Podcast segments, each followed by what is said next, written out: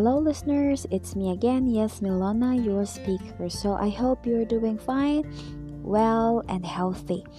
So it's been a while, yes. And for this evening, I'm gonna talk about a certain topic.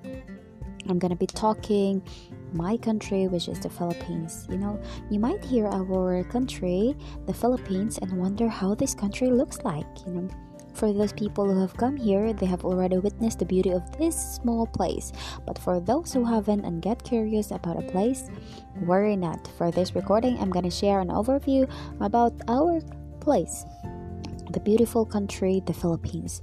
First and foremost, you know, Philippines is an archipelago that comprises more than 7,000 islands. So imagine there are a lot of islands here in our country.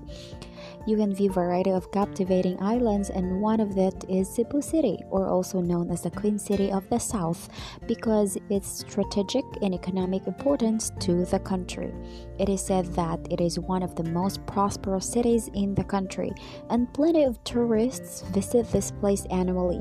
In addition, Cebu is also notable for its glorious food, well-known beaches and festival. One of the m- most famous or popular festivals in Philippines is the so-called Sinulog.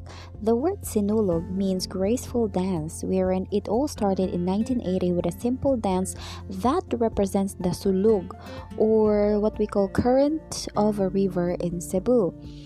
The Sinulog Festival is a traditional celebration in Cebu City held every third Sunday of January to honor the Santo Niño, the child Jesus. Basically, the festival is done by the dance ritual in which it tells the story of the Filipino and their acceptance of Christianity. The participants in the Sinulog festival wear bright colored costumes and dance to the music created by drums, trumpets, and other form of musical instruments. The streets are full of individuals eager to witness the beauty of the festival. Furthermore, as the festival becomes more and more prominent each year, tourists more or tourists from different parts of the globe wouldn't want to miss the chance to witness or watch it.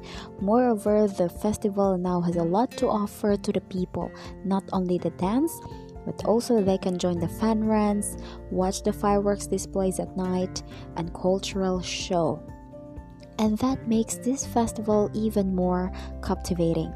Unfortunately, Sinulog won't be possible this month due to the spread of the virus.